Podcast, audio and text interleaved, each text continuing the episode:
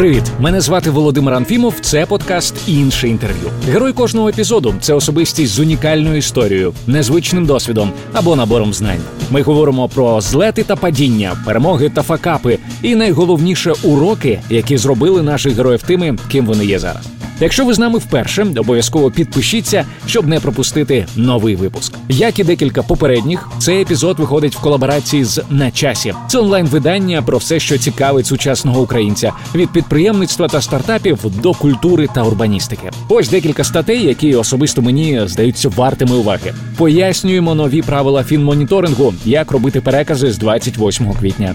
Drive and listen – катайтеся вулицями Лондона, Берліна, Токіо та слухайте місцеве радіо. Лінки на матеріали, як завжди, шукайте в описі до цього епізоду. Ну а більше цікавого контенту шукайте на сайті начасі.ком. Ми ж переходимо до представлення сьогоднішньої гостя. Навіть якщо ви гордо називаєте себе людиною, яка не дивиться телевізор, ви точно знаєте програму Дати песик дужка гривня, знак питання долар нуль. а отже, і її співведучу Ярославу Кравченко. То щось чув, е, а так не знаю нічого. Окрім того, що Ярослава разом з Майклом Щуром працює на телебаченні Торонто, вона ще й засновниця та арт-директорка дикого театру. Тому тут можуть проскакувати народна лайка, відверті сцени. Це театр відомий своїми гостросоціальними та провокаційними виставами. Хай приїжджають, хай частіше нам ставлять такі вистави. Ми поговорили про те, як Ярослава реагує на сексистські коментарі на свою адресу. Є якась частина людей, яка ось ну от все на що вона здатна, це написати ого, сіськи. Секрет створення комерційно успішного незалежного театру. Ми не використовували всякі пафосні. Сьогодні в нашому театрі прекрасна прем'єра. Рішення стати амбасадоркою руху за гендерну рівність. Ми заслуговуємо адекватного президента, незалежності від статі, навіть якщо це буде гендерно невизначена особа. Та чому Ярослава вирішила взятися за дослідження українського сексу? Люди мочили кінчика, притиралися, але е, дуже рідко займалися коханням. Зустрічайте Ярослава Кравченко. А це Ярослава Кравченко. А це пам'ятник свині. Ярославо, що особисто тобі е, дає участь в проєкті Грати песик, дужка, гривня, знак питання, долар нуль. Ну, крім грошей, звісно. Боже, це навіть це, це навіть не проект, і це навіть е, скоріше це зовсім не про гроші, хоча я не працюю безкоштовно. Це якийсь такий безумний фан. Ми весь час це робимо в якомусь такому драйві. Зйомки у нас е, потрясаючі смішні. І я розумію, як підгорає після кожного випуску у тої чи іншої категорії людей. І Я розумію, що це працює. Це як таблетки такого швидкого ре- реагування від головного болю, коли ти так вкинув, і ти розумієш, що через 15 хвилин ти отримаєш ефект. Щоразу це інша реакція, тому що інші глядачі, і це дуже круто спостерігати. Це коли про тут і зараз, коли актуальненько, коли підгорає, коли змінює людей, коли вони задаються питаннями. І це, ну, по-перше, це мені дає е, весь час бути в темі, що відбувається в світі, і це дуже важливо для е, дикого театру. Телебачення Торонто і дикий театр це якісь дуже схожі процеси, але в різних плоскостях. Одна в плоскості Угу. інтернет-контенту і телебачення, інша в плоскості театру. Тому ось так, якось про телебачення Торонто. Це любов, любов. Я недавно один з наших е, прихильників нашого проекту поробив нам сторі сторінки е, в Вікіпедії. Це, це було дуже, Ага. дуже несподівано. І я зайшла там, почитала, що насправді це вже історія для мене особисто триває е, три роки. Для інших членів команди, для наших дідів вона вже триває е, 6-8 років, і це дуже круто, що весь час знаходиться стимул продовжувати. Ну слухай, ви робите дуже класний продукт. і Я думаю, що серед слухачів і нашого подкасту, і та й взагалі є купа людей, які не дивляться телебачення. Все, що вони дивляться, або по телеку, або через е, YouTube, це телебачення Торонто. І дізнаються взагалі новини звідти. Слухай, ну ти сказала про те, що буває різна реакція. Як ти ставишся до того, коли люди починають хейтити, і або переходити на якісь там особисті речі, пов'язані з тобою? Чи доводилось тобі якось змінювати саму себе, намагаючись от е, правильно навчитися реагувати на, на, на критику? Ну чи може навіть не на критику, на хейт? Е, ти знаєш, е, є загальна позиція телебачення Торонто. Ми приймаємо всі коментарі і хейт в тому числі. Але тут така позиція, вона трошки егоїстична. Типа, ми такі, ми кажемо те, що ми хочемо. Нравиться, не нравиться, дивіться, не дивіться. е, Ну, вам вирішувати. І в тому числі, Ага. ну, в мене дійсно під програмами багато інколи буває там коментарів особистими якимись образами, комусь не подобається моя зачіска, комусь не подобається моя міміка, чому ведучий час скривляється, комусь ще щось не подобається. Але блін, мені з цими людьми люд... дітей не хрестити, і ну, типу, є реакція, окей, ну але ні, ні міміку, ні зачіску я не збираюся міняти, тому що мені це подобається. Мене трошки засмучують такі коментарі, типу. Ребята, ну ми зараз взагалі про інше. Ну ви маєте включити мізки і подумати ось про це, а він пише про сіськи. Ну йомайо, але з іншого боку, ти розумієш, що є якась частина людей, яка ось ну от все вона все на що вона здатна, це написати ого, сіськи. Ну Я чесно хотів не зачіпати тему сісяк в цьому інтерв'ю, але бачиш, ти перша почала. Я, я, я ж розумію, про ну, типу, е, є три речі, які коментують: Е, груди, зачіска і то, і мою міміку. Якщо стосується там особистого, так? А мене, мене Так. дуже, але на цьому фоні мене дуже радують коментарі, коли люди ще й чують текст, який я говорю. Коли коментарі Ну, так. стосуються сюжету. І ти думаєш, хух, окей, Ну, принаймні вдалося пробитися Да, да, да, да. якось через, через все це. А, в тебе ну, досить такий епатажний образ. Останнім часом вже менше. Раніше було більше таких якихось сюжетів, стендапів е, з досить епатажними такими меседжами. Мені цікаво, а чи є місце епатажу в твоєму реальному житті? От коли ти в останній раз щось таке чудила, що потім казала: воу-воу-воу, оце я дала жару. О, о Боже. Та я взагалі себе вважаю дуже спокійною, адекватною людиною, без всяких виходок. Ну, ді- ні, мої знайомі теж всі сміються, коли я це кажу. Я не розумію, чому. Тобто ти себе не вважаєш епатажною людиною? А, ні. Ні, ну може Окей, трохи. ну тут Е, ну, я роблю тільки те, що е, в рамках мого розуміння адекватно і нормально, але можливо в мене трошки викривлене розуміння адекватного і нормального. Насправді зараз е, я ще запустила один проект. Вчора буквально була така перший пілотний випуск.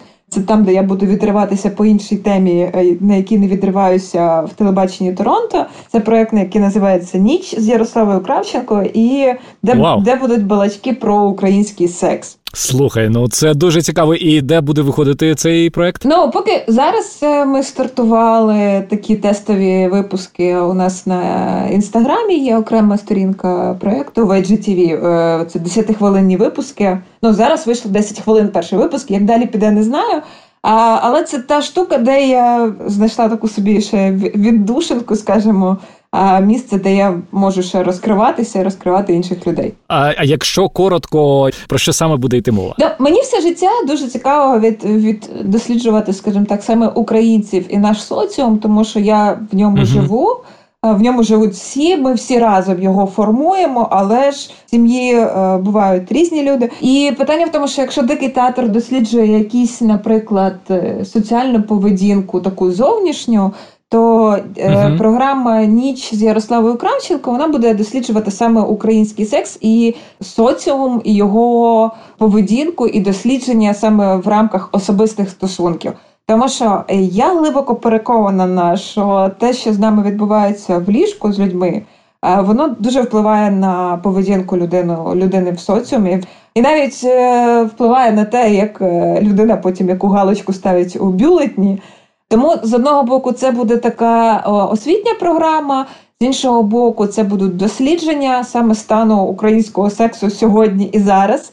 З третього боку, коли закінчиться карантин, то це ще будуть якісь е, зустрічі з якимись цікавими людьми і от такі секс-драйви в форматі інтерв'ю з ними. Слухай, дуже цікаво, заінтригувала. Ми дамо обов'язково посилання. Я думаю, що е, твоїм прихильникам буде цікаво подивитися цей пілотний випуск. Дякую. Ну, щоб вже закінчити з, цією темою, тобі здається, що український секс він е, чимось відрізняється від, скажімо, е, американського чи російського. Якщо так, то чим? Ну я я скажу так, що в нас е, досить закриті, тобто всі займаються сексом, це нормально. Але в нас е, досить закриті люди щодо спілкування на цю тему, і досить закриті люди щодо спілкування між собою. Ну тобто, я е, прихильниця тієї формули, що будь-яку проблему будь-якій плоскості можна вирішити, якщо про неї говорити.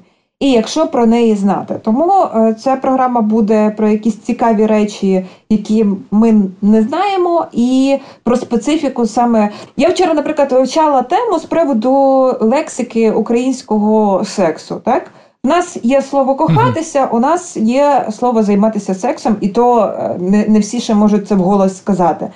І, наприклад, е, то, що було ще з прадавніх часів там. Люди мочили кінчика, притиралися, щось ще робили, але е, дуже рідко займалися коханням. Я маю на увазі саме лексика.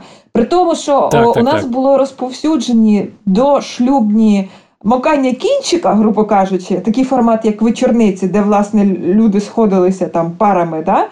Але при угу. цьому засуджувалися і цькувалися дівчата, які виходили заміж нецнотливими. І це весь час Так. таке подвійне дно. Типа, ми засуджуємо, але ми цим займаємося. І мені здається, що в цьому також закладений код нашої нації і нашого суспільства. Тут ми засуджуємо, тут самі пішли е, в розврат в розгон, але публічно ми маємо всіх хейтити казати ні, це не можна. Е, Одна із дослідниць українських е, розповідала, що вона досліджувала саме опитувала бабусь в українських селах, що Ага. настільки відсутне сексуальне виховання, і воно й зараз відсутнє. Що деякі дівчата Мгм. приходили додому вагітними і казали, я не знаю, як це вийшло, я нічого не робила. Їм до цього ніхто не розказував, як це робиться. І окей, ми, якщо ми говоримо про 18-19 століття, окей, але і зараз це Да. відбувається. Батьки не розмовляють з дітьми. В нас немає абсолютно ніякої підготовки до цього дорослого життя. І потім ми дивуємося, що хтось намагався зробити аборт, випивши розчин солі, чи сходивши угу. в баню і все інше. Тобто е, темний ліс, реально темний ліс. Абсолютно. І людина має вибір тільки тоді, коли вона має знання. Тому, власне, це про це. Слухай, це неймовірно цікаво, і знаю, що я піду дивитися, як тільки ми закінчимо е, цей запис. З приводу е, дикого театру, знаєш, що мене дуже зацікавило. Я коли читав деякі твої інтерв'ю, мене зацікавила історія появи дикого театру і те, що ти робила таку дуже велику ставку саме на комунікації і на хайп. Зараз про це поговоримо. А ну, слухачам хочу е, розказати, що до того як відкрити власний театр у 2016 році, Ярослава працювала в державних театрах, зокрема в театрі імені Івана Франка. Там також займалися промо і комунікаціями. Так, от е, ми про телебачення говорили. А державний театр, ну якщо не станом на сьогодні, а станом тоді, коли ти там працювала, він взагалі який? Як би ти його могла характеризувати? Можливо, з чимось порівняти? Державний театр на той момент, коли я в ньому працювала, це така тепла ванна з пінкою. От Мгм. ти отримуєш цей такий абонемент в цю ванну е, в якості там контракту, чи раніше взагалі була неконтрактна система, і деякі люди продовжували цій ванні купатися по, по 20 років. Це місце дає всі умови для того, щоб творити. В тебе є зовнішнє фінансування, в тебе є цехи, в тебе є прекрасна зала, яка отоплюється. У тебе є можливість набрати достатню кількість людей, і в тебе є можливість е, творити реально в хороших умовах. Ну, в тебе є все для того, щоб ти робив свою роботу добре. Тому в якийсь момент Відчуваєш, що є якесь але. Е, цьому. тому в якийсь момент тобі настільки зручно і тепло в цій ванні, що ти переходиш, перестаєш з неї виходити назовні. І ти перестаєш Мгм. бачити світ, який навкруги. Тобто ти можеш зависнути, наприклад, в постановочному процесі, це коли там ідуть репетиції, на рік. А тепер уяви собі, якби, наприклад, телебачення Торонто випускав випуск е, раз на рік і розповідав новини за рік. Ну, оскільки е, я все-таки сприймаю театр як таке відзеркалення е, суспільного життя, і тоді лише тоді він є актуальним, то уяви, що ти несеш меседж якийсь, який ти виношував рік. Ну, в нас настільки швидко міняється життя, що театр вже не може собі дозволити таких довгих формулювань, скажімо так, довгих рефлексій. Тому для мене єдина проблема в державному театрі на той момент, підкреслюю, що на той, тому що зараз він вже теж змінився і став кращим. Це було те, що я приходила і не бачила актуальних для себе речей, на які б я особисто могла рефлексувати, або які б якось в, в мені відбивалися. Мгм. І тому для мене це була така якась архаїчна тепла ванна, в якій мало що відбувається, яка не виконує свою головну функцію. Вона не торкає людей, у людей знову ж таки не підгорає. Люди не бачать себе е, в героях на сцені. але чомусь продовжують туди ходити. Тому що є у нас традиція, слава Богу, така звідкись взялась е, майже інтелігентська. У нас є частина людей, яка традиційно сім'ями ходить в театр, а є частина людей, яка вибирає театр як е, спосіб там розваги чи проведення часу. Угу. А, говорячи про перший рік життя дикого театру, ти часто говориш про фейк. В одному інтерв'ю навіть ти сказала, що це була е, галюцинація. Таке слово цікаво е, вигадала. Ну не вигадала, сказала. Ти можеш пояснити, що ти маєш на увазі, коли див- говориш див- про фейк та дивись, галюцинацію? Так, я ну 10 років до створення дикого театру, крім телебачення, основне, основне моє заняття я була піарницею. Я придумувала комунікації, втілювала їх і там в театрі, в яких я працювала, вони були першими в Україні. У кого з'явилися соціальні мережі, хто почав знімати якісь цікаві відео і все інше. Е, я можу сказати, що в цьому плані я була однією з кращих, мабуть, в той момент. Мені так хочеться думати. І е, потім, коли ти розумієш, що є річ, яку ти вже не хочеш робити. Але, наприклад, я вже ну, подивившись там е, якийсь ряд вистав е, в державних театрах, я зрозуміла, що я хочу Мгм. робити. Але е, в мене для цього нічого не було, абсолютно нічого. Ні команди, ні грошей, ні приміщення, е, ні будь-якої підтримки. І тому виникла ідея. В мене є подруга, дизайнерка Лена Нікуліна. Ми з нею тоді ще творили різні прикольні такі проекти, аб- абстрактні, але які намагалися Мгм. увірватися в цю реальність. Виникла ідея, якщо створити щось, чого не існує насправді, але створити його в інформаційному просторі, мабуть, навіть такий фізичний майже експеримент був ну, із розряду фізики. Якщо його спробувати створити проект в інформаційному просторі, чи зможе він здобути е, фізичні властивості і стати реальністю? Власне, це був е, такий, мабуть, піар-експеримент з диким театром, але в нього в цей фейк, в цю ілюзію повірило так багато людей, в тому числі Мгм. нас підтримало дуже багато ЗМІ. Взагалі нікому невідомих людей. Театр, про який нічого не відомо, просто що з'явився. Завдяки цьому дикий театр фактично матеріалізувався. Ну, ось така штука відбулася. Вона для мене зараз Мгм. дійсно якась феноменальна. Тому що після того, як в тебе повірило так багато людей, і всі, і всі сказали: О, так, ти є. Ти такий, та ні, мене немає. Ні, ти є. А окей, я є.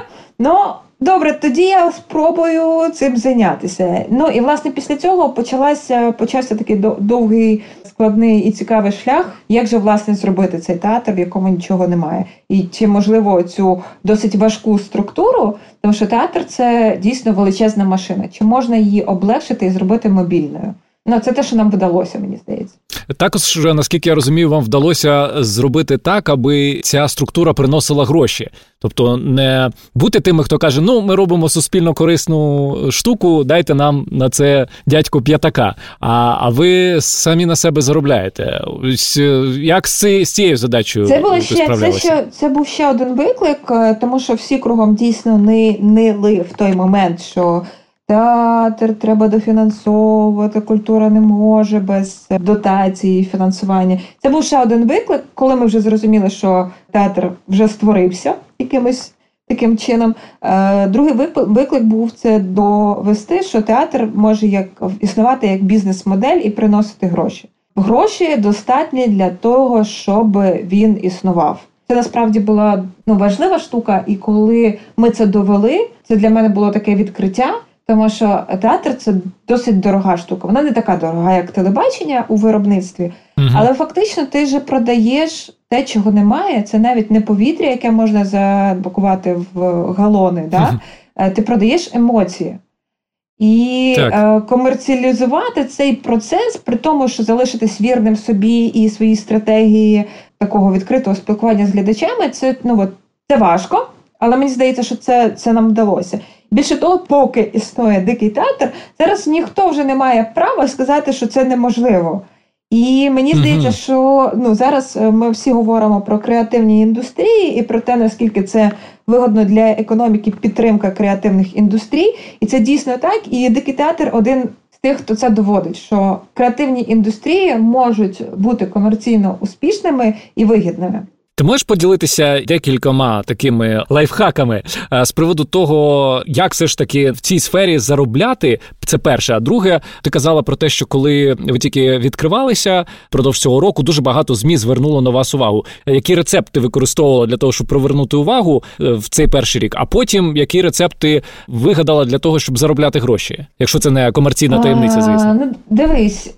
Тут е, складно, тут треба аналізувати, мабуть, той період, коли ми з'явилися, да, це 2016 рік. Я думаю, що е, тут тут є доля такого трошки магії, тому що ми потрапили, мабуть, в таку воронку, коли був е, культурний голод у людей.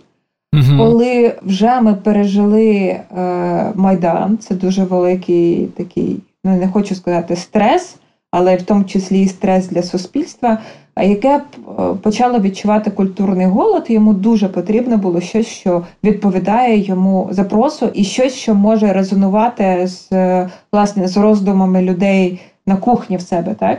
І uh-huh, uh-huh. Е, другий момент це був інформаційний голод. Це це був емоційний голод, да, культурний голод. Був інформаційний голод, чому е, там багато ЗМІ написали про появу дикого театру, тому що новин в культурі було небагато. І це була із mm-hmm. одна із цікавих новин про щось цікаве. Нам пощастило потрапити в той момент, з'явитися в той момент, коли ти міг бути просто класним, і mm-hmm. Фейсбук тобі давав е, можливість, щоб інформацію про тебе побачили всі без грошей. Перших два роки ми працювали взагалі, не вкладаючи жодної копійки е, в рекламу в соцмережах. Ми просто були класними і отримували за це плюшки в якості уваги, і те, що там купа людей підписувалась на наші пости. Це була інша комунікація, це був був інший тон of voice. Ми не використовували всякі пафосні. Сьогодні в нашому театрі прекрасна прем'єра за зразками чудової класики французької 19 століття. Типу, знаєш, у нас цього не було. Ми просто говорили, чуваки, привіт, ми театр. Ну, ми хочемо бути театром. Ми такі, як ви, ми робимо для вас. І це була і інша комунікація, тому людям вона подобалася. І знову ж таки, у нас був оцей люфт, коли ми класні, і у нас є можливість, щоб нас побачили. Вже потім, вже зараз, е, жодна компанія, мабуть, не може обійтися без того, щоб без копійки грошей якось продвинутися в соцмережі, навіть якщо ти знімаєш щось вірусне, ти все одно в це вкладаєшся. А з так, приводу так, того, так. з приводу комерційної моделі. Я не знаю, чи є тут секрет. Я навіть не знаю, чи можна. Ну, слухай, я я знаю, що у вас от в моєму інформаційному просторі є інформація про те, що у вас завжди солдаути, це... що у вас завжди повні повні зали. А ну я, якимось же чином це все діло вам вдається, тому що конкуруєте ви, як ти правильно сказала в одному з інтерв'ю, не з іншими театрами, а з іншими м, видами дозвілля. Ну да. Як ти собі себе пояснюєш? Дивись, е, можна тут уявити ситуацію, коли ти пливеш у відкритому морі, да? і ось що стається з твоїм човном, і він тоне. І в тебе є два варіанти: або потонути, або спробувати догребсти до берега. І ти виживеш тільки в тому випадку, якщо ти догребеш до до берега. Те саме uh з театром і солдаутом. Ми або тонемо, або робимо солдаут. У нас немає ну, розрахунки досить чіткі. Якщо ми продамо весь зал квитків, тоді ми зможемо заплатити за оренду, за рекламу, гонорари акторам, гонорари всій команді, залишити на комуналку оренди репетиційних і все інше.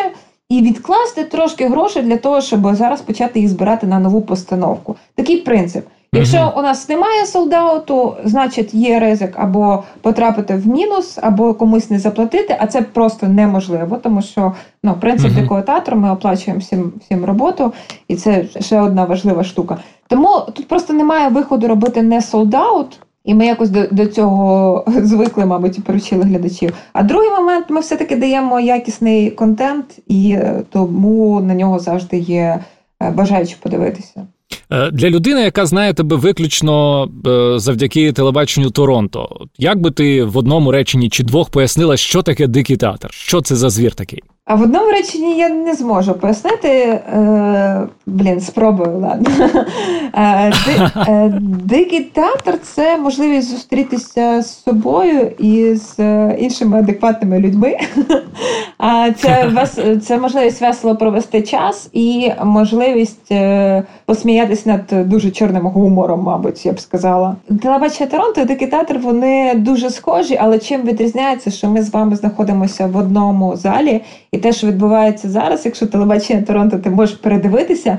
То унікальність театру це те, що відбувається з тобою тут і зараз, і більше ніколи ні з ким не повториться, тому що є ти, твоя реакція на те, що відбувається на сцені, є актори, які грають і роздають свою, розбризкують свою енергію, я б сказала. Е, Тому театр це круто, і тому в нього треба ходити. А Ти згадала про чорний гумор, а- мені згадалися е, чомусь е, Саус Парк, серіал, пам'ятаєш? Парк»? От, і там, я не пам'ятаю, чи це інтерв'ю було з е, тими, хто його створював, чи це в самому мультфільмі. е, Була така теза, що жартувати е, можна над будь-чим, е, якщо з моменту, як це сталося, минуло там, я не пам'ятаю, 20 років чи 10 років. Е, Є якісь табу у дикого театру з приводу того, над чим можна сміятися, а над чим не можна сміятися? Е, ні, немає. Е, тому що для нас дуже важливо, щоб люди, які приходять, якщо говорити про внутрішню систему, да, щоб кожен мав можливість розкрити свій потенціал. Якщо ми говоримо про сучасних українських авторів, а саме на них ми робимо акцент. Ми шукаємо наше українське золото, видобуваємо його і виносимо на сцену. Мгм.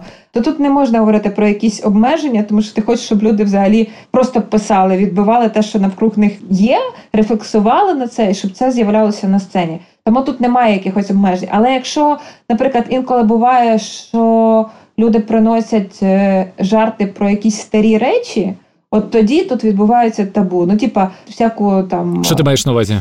Ну, наприклад, у нас е, була вистава кілька років тому, де там віджартовувалися з приводу Добкіна і там, типа. Бачиш, що з лицом тебе ніхто денег не дасть. Да? Це така тухлятінка вже. І ось на такі речі у нас є табу, тому що не смішно про це вже жартувати. Театр має трошки е, фору перед телебаченням. Він може бути не таким, е, не таким свіжим. Але, грубо кажучи, в кожній виставі ми залишаємо такі шматки простору, де ми можемо поставити актуалочку. Тобто, це, наприклад, Мгм. Ірландія, події відбуваються в Ірландії, Мартін Макдона і все інше. Але коли актори виходять, вони можуть пожартувати і про хор вірьовки, і про те, що сталося, наприклад, сьогодні за цей тиждень. Тобто ми спеціально залишаємо в ефірі, ну не в ефірі, а в тканині вистави такий простір, де ми можемо оновлювати щоразу виставу. Тому ти приходиш і ти е, бачиш е, нову виставу. Типу, сюжет залишається, але з'являються нові Але штуки фішки актуальні. нові. Да. Угу. Слухай, я знаю, що ще одна з фішок е, дикого театру це те, що а, на кастинг може прийти людина без досвіду і освіти і спробувати свої сили. Можеш згадати якийсь такий, ну я не знаю, найяскравіший випадок, коли тебе вразила людина, яка до цього жодного разу не грала на сцені, а ви її залишили, і вона стала вашим актором. Ну, у, нас, Були у, такі? у нас є кілька тих, таких акторів, насправді, у яких немає, немає освіти, і які вже зараз покинули свою юридичну, грубо кажучи, роботу, чим займалися в минулому житті, і стали е, акторами професійними. Є такі випадки, а буває, е, ми зробили чому таку штуку. По-перше, ми хотіли всім дати шанс. По-друге, е, буває таке в житті, і один із випадків мені дуже запам'ятався, коли на кастинг прийшла одна з наших глядачок, і вона була дуже поганою актрисою. Ну, типу, вона дуже погано показалась. Але ми зрозуміли, режисерка поставила їй е, завдання: типу, прочитай роль. Вона прочитала це погано. Прочитає ось, але враховуючи оці умови. Окей, вона прочитала, а це, це ще гірше. Тоді режисерка їй каже: а давай ти спробуєш оцей текст зараз, навіть не текст, а спробуй оце все прокричати. Ну от просто не говори текст, а кричи. Вона зробила це.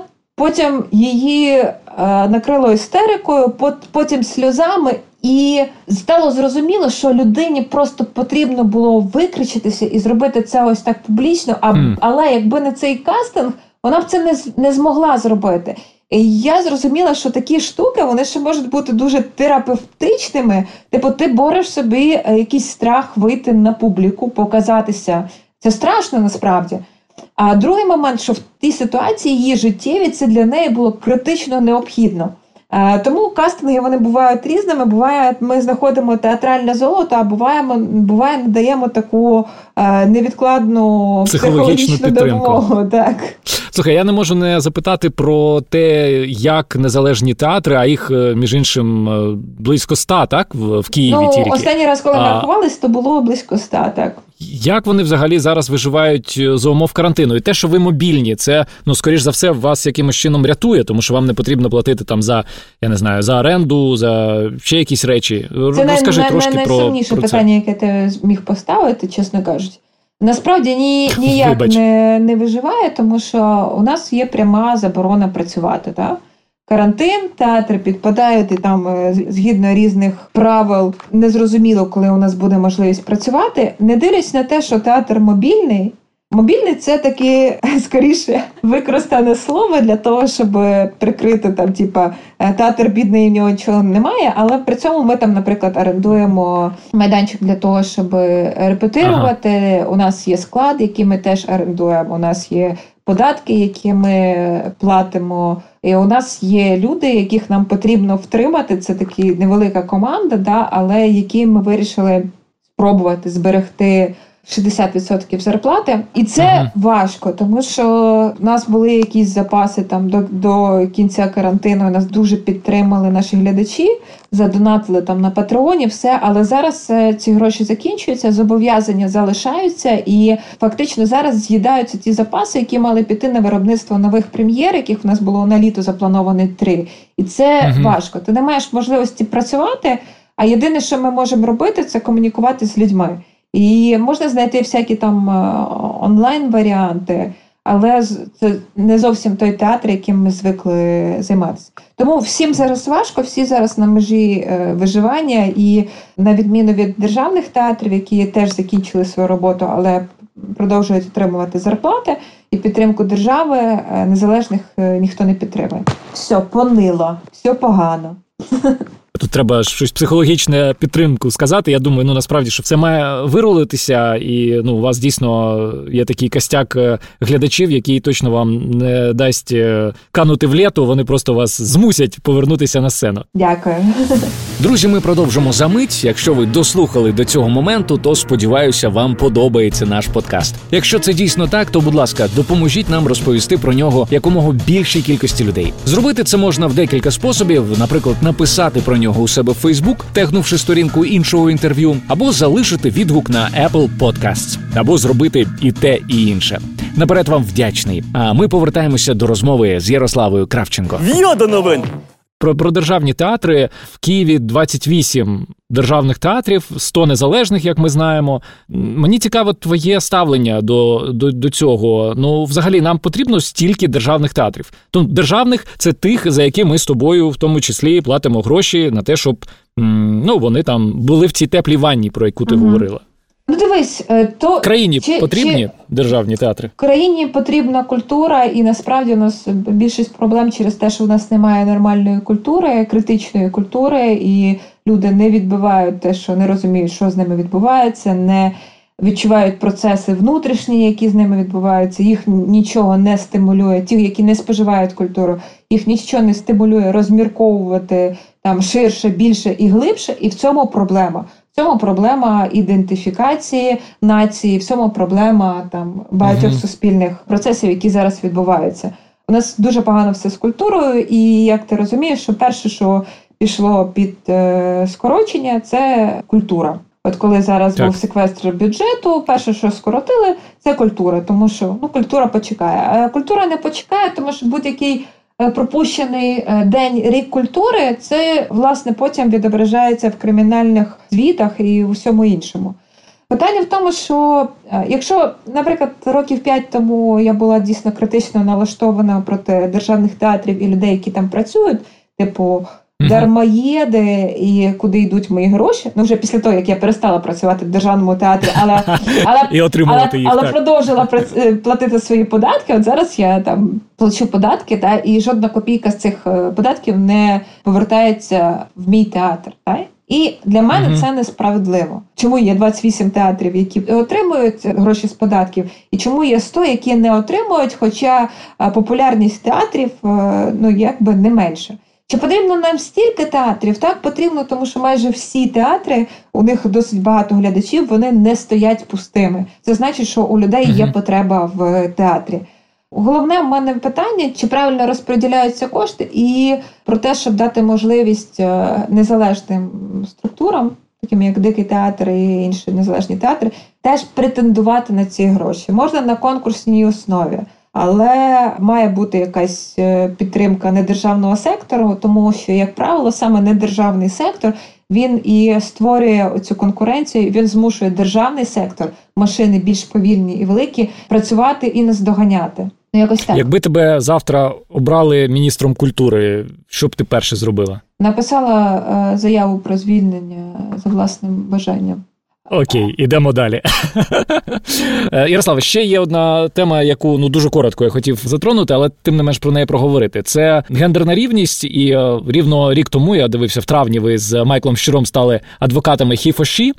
Це всесвітній рух за гендерну рівність. Скажи, будь ласка, наскільки як тобі здається, ця проблема актуальна для України О Боже, станом на сьогодні?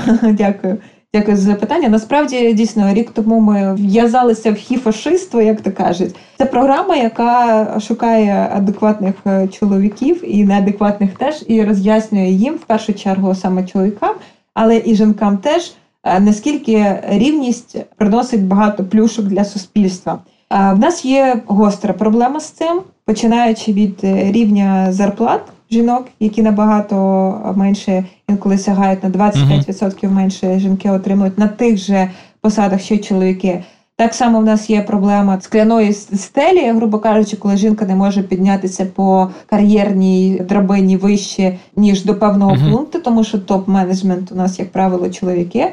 А, і у нас є велика проблема залежності жінок від чоловіків е, і велика проблема з домашнім насиллям. Це три головні проблеми, які існують в Україні і у світі, і які ми, як амбасадори, мали принаймні б освітлювати і озвучувати, що я зараз і роблю. Угу. А якщо говорити особисто про тебе, ти часто стикаєшся з гендерною дискримінацією? Е, Ти знаєш, е, вийшовши з однієї теплої ванни в театрі Франка і в молодому театрі, я створила собі свою іншу теплу ванну. А Мене оточують абсолютно Мгм. адекватні люди, і на щастя, я живу. От, от мій такий вузький круг це люди адекватні, від яких я жодного разу не почула б якусь е, якісь дискримінаційні речі, але це тільки мій круг.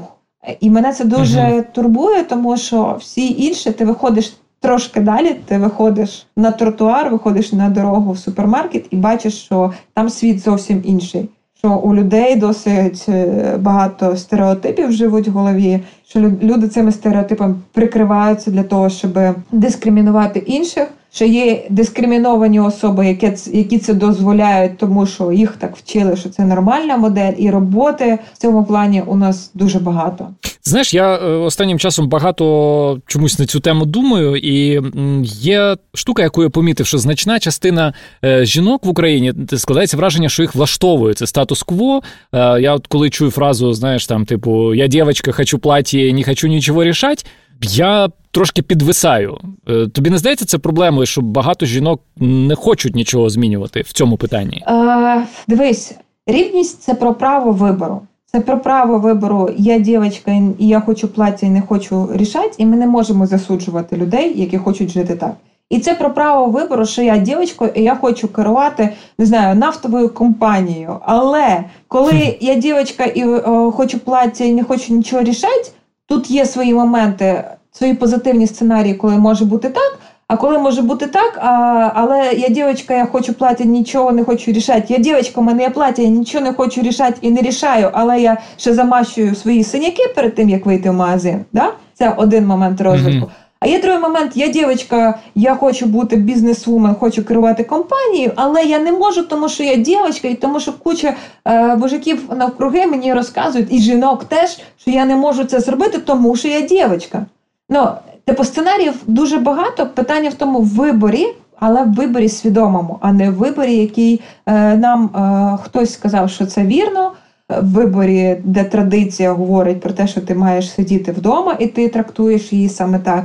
Виборі, де Мгм. ти маєш терпіти, бо діти і сім'я це найголовніше, і ти маєш бути жертвою. І це не той вибір, про який я говорю. Я про той вибір, який усвідомлений, який робиться зі знанням теми і з розумінням, чітким розумінням, хто ти і чого ти дійсно хочеш. Е, Ярослав, як тобі здається, українське суспільство готове до жінки президента? О Боже.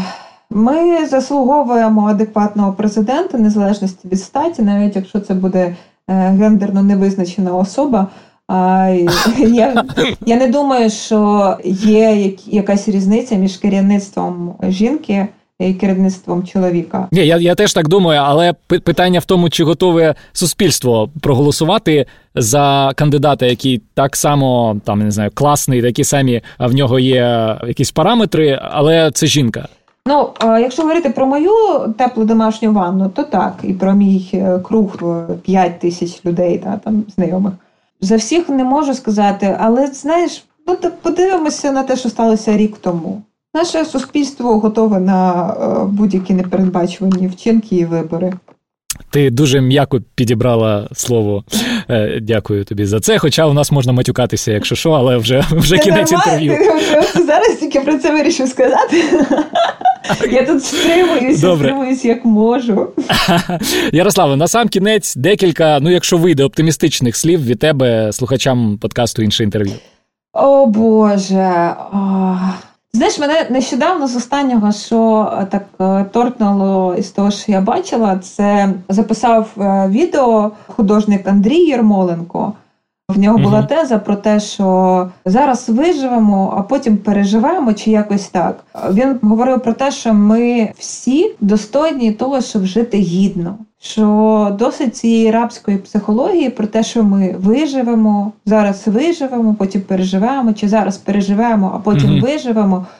Мені б дуже хотілося, щоб ми дійсно всі масово е, дійшли до того моменту, що ми гідні гідного достойного життя.